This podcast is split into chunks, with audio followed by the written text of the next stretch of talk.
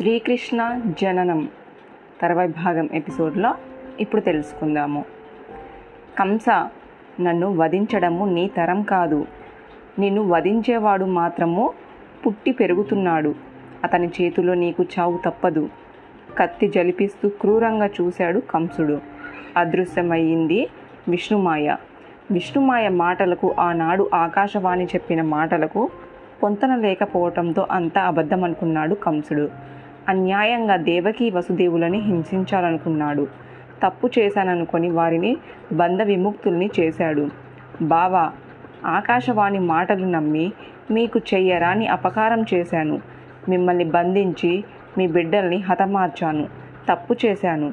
నన్ను క్షమించండి అని వేడుకున్నాడు కంసుడు.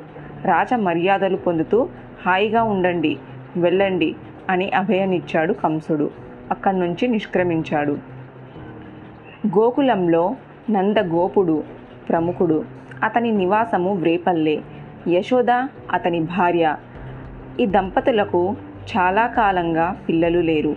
వయసు మీరుతున్న వేళ యశోద ఆడపిల్లను కన్నది. అయితే తాను ఆడపిల్లను కన్నట్టుగా ఆమెకు తెలియదు. విష్ణుమాయలో ఉందామే. ఆ పిల్లను వసుదేవుడు తీసుకుపోయి ఆ పిల్ల స్థానంలో మగబిడ్డను ఉంచిన సంగతి కూడా తెలియదామెకు. ఈ సంగతి యశోద నందలకే కాదు బ్రేపల్లెలో ఎవరికీ తెలియదు ఫలితంగా దేవకి వసుదేవుల బిడ్డే తమ బిడ్డ అనుకొని యశోద నందులు బ్రేపల్లె వాసులు పొంగిపోయారు. అలా కృష్ణుడు యశోద తనయుడిగా నందనందనుడిగా దినదిన ప్రవర్ధమానము కాసాగాడు. కంసునికి దూరంగా గోకులంలో తమ బిడ్డ పెరుగుతున్నాడని అదే పదివేలు అనుకున్నారు దేవకీ వసుదేవులు. లేక లేక కలిగిన పుత్రుడు శ్రీకృష్ణుడు. దివ్య తేజస్సుతో ప్రకాశిస్తున్నాడు. ఆ ప్రకాశాన్ని గురెత్తి సాక్షాత్తు భగవంతుడే తనకి జన్మనించాడని ఆనందించాడు నందుడు. విష్ణు భక్తుడతను భక్తితో పుత్రోత్సాహం చేశాడు. పూర్వజన్మలో నందుడు ఒక వసువు. అతని పేరు ద్రోణుడు. యశోద పూర్వజన్మలో కూడా అతని భార్యే. అప్పటి ఆమె పేరు ధర. వారు విష్ణు భక్తులు పుణ్యాత్ములు. అయిన కారణంగా శ్రీకృష్ణుడు వారి బిడ్డ అయిన అయినాడు. గొప్ప బిడ్డను కన్నావు తల్లి నీ బిడ్డ చూడముచ్చటగా అనిపిస్తున్నాడు. కనడము ఆలస్యమైన బంగారం లాంటి బిడ్డను కన్నావు అన్నారు గోపకాంతలు. యశోదను అనేక విధాలుగా అభినందించారు. కృష్ణుని పన్నిట జలకమాడించి జోల పాడారు అష్టమి నాడు జన్మించాడు కృష్ణుడు. గోకులంలో ఆనాడు గొప్ప పండగ చేసుకున్నారు. అదే గోకులాష్టమిగా ప్రఖ్యాతి చెందింది. బాలకృష్ణుడు ఊట్లను చేజెక్కించుకునేవాడు. అందిన వెన్నను ఆబగా తినేవాడు. పాలు తాగేవాడు. అదే తరువాతి రోజుల్లో ఉట్ల పండగ అయ్యింది. రోహిణి నక్షత్రాన జన్మించిన కృష్ణుడు మేనమామ కంసుణ్ణి వధించాడు. అందుకే కాబోలు ఈనాడు ఎవరైనా రోహిణి నక్షత్రాన జన్మిస్తే మేనమామ గండం అంటున్నారు. దేవకి హస్తమ గర్భంలో మగపిల్లవాడు జన్మిస్తాడు. ఆ బుడతడి చేతుల్లోనే తాను హతమవుతున్నానని భావించిన కంసునికి దేవకి అష్టమ గర్భంలో ఆడపిల్ల జన్మించడము ఆమె నిన్ను హతమార్చేవాడు పుట్టాడు. పెరుగుతున్నాడని చెప్పడము నమ్మలేని నిజాలు అనిపించాయి ఆ నిజాలను ఆలోచిస్తూ నిద్రకు దూరం అయ్యాడు కంసుడు. ఆహారం కూడా రుచించడం లేదతనికి ఏం చెయ్యాలి? తనని హతమార్చేవారు పుట్టాడని విష్ణుమాయ. ఎక్కడ పుట్టాడు? ఎక్కడ పెరుగుతున్నాడు? అని తెలుసుకోవడం ఎలా? పరిపరి విధాల ఆలోచించి ఆపై సలహాలకు సూచనలకు మంత్రివర్గ సమావేశాన్ని ఏర్పరిచాడు కంసుడు. మంత్రివర్గము పరిజనులు అతని కంటే క్రూరులు. వారంతా మరింతగా కంసుణ్ణి రెచ్చగొట్టారు. విష్ణుమూర్తి పట్ల అతనికి ఉన్న ద్వేషాన్ని పెంచి పెద్దదాన్ని చేశారు. కంసమహారాజుని చంపేవాడు యాదవ కులంలోనే జన్మిస్తాడని తెలిసింది కనుక యాదవ కుల కులాలన్నిటినీ నీ జల్లెడ పడితే సరి దొరికిపోతాడన్నారు. గొల్ల పల్లెలన్నీ గాలిద్దాం అన్నారు. పసి బాలురాం ఉసురు తీద్దామన్నారు. ప్రతి ఊరిలో పసి పిల్లలందరినీ చంపేద్దాం. చంపేస్తే ప్రమాదం ఇంకేముంటుంది? అన్నారు. ప్రధానంగా వసుదేవుల్ని భార్యలు నందగోపుడు నివసించే గోకులాన్ని నీ ఓ కంట కనిపెట్టుకొని ఉందమన్నాడు. వారి మాటలు బాగనిపించాయి కంసుడికి. తర్వాత ఇలా అన్నాడు.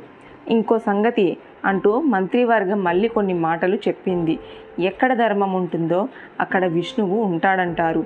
గోవులు బ్రాహ్మణులు జపతపాలు యజ్ఞయాగాలు వేద పఠనం ఎక్కడ జరుగుతాయో అక్కడ ధర్మం ఉంటుంది. కనుక గో బ్రాహ్మణులను వధించడము యజ్ఞయాగాలను ధ్వంసం చేస్తే విష్ణువు బయటపడతారన్నారు. బయటపడితే విష్ణువును ఇట్టే వధించవచ్చని పగ తీర్చుకోవచ్చని అన్నారు.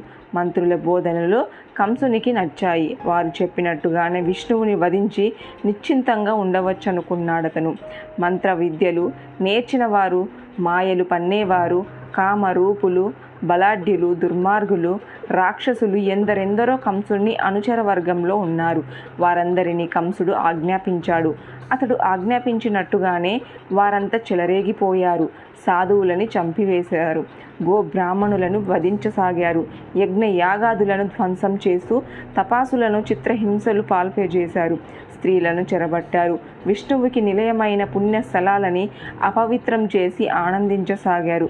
కామరూపులైన రాక్షసులు కోరుకున్న రూపంలో పల్లెల్లో నగరాల్లో కనిపించిన బాలలందరినీ చంపడము మొదలుపెట్టారు. తల్లడిల్లిపోయారు తల్లులు. పిల్లలను కనడమే మహాపాపమైనట్టుగా రోధించారు. బాలలు బ్రతకడము కష్టము. వారి బ్రతుకు క్షణక్షణం ఒక గండమైపోయింది. ఒకనాడు కంసుడికి కప్పం కట్టేందుకు నందగోపుడు మధురా నగరానికి వచ్చాడు. కంసుడికి సామంతుడని ఏటేటా కంసునికి కప్పం కట్టాలి. కప్పం సొమ్మును మూటగా కట్టి మధురా నగరానికి బయలుదేరుతూ వ్రేపల్లెను జాగ్రత్తగా చూసుకోమని గోపలురకు హెచ్చరించి వచ్చాడతను. కంసుణ్ణి దర్శించాడు. కప్పం చెల్లించి కానుకలు కూడా సమర్పించాడతనికి. వసుదేవునికి నందగోపుడు బంధువు. వసుదేవుని భార్య రోహిణి. ఆమె కుమారుడు బలరాముడు. ఇంకొందరు బంధువులు అతని రక్షణలో వ్రేపల్లెలో ఉన్నారు. వారి క్షేమ సమాచారం తెలుసుకునేందుకు నందుణ్ణి చూడవచ్చాడు వసుదేవుడు. వసుదేవుణ్ణి చూస్తూనే గట్టిగా అతన్ని కౌగిలించుకున్నాడు నందుడు. ఇద్దరు ఆప్యాయంగా మాట్లాడుకున్నారు. చాలా కాలానికి పుత్ర సంతానం కలిగినందుకు నందుణ్ణి అభినందించాడు వసుదేవుడు. ఆ అభినందనలకు పొంగిపోలేదు నందుడు.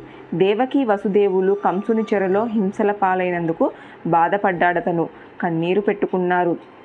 నందుడు అలా కన్నీరు పెట్టుకుంటుంటే అతన్ని గమనించగా ఎటో చూస్తూ ఆందోళనగా ఒక్కసారిగా లేచి నిల్చున్నాడు వసుదేవుడు.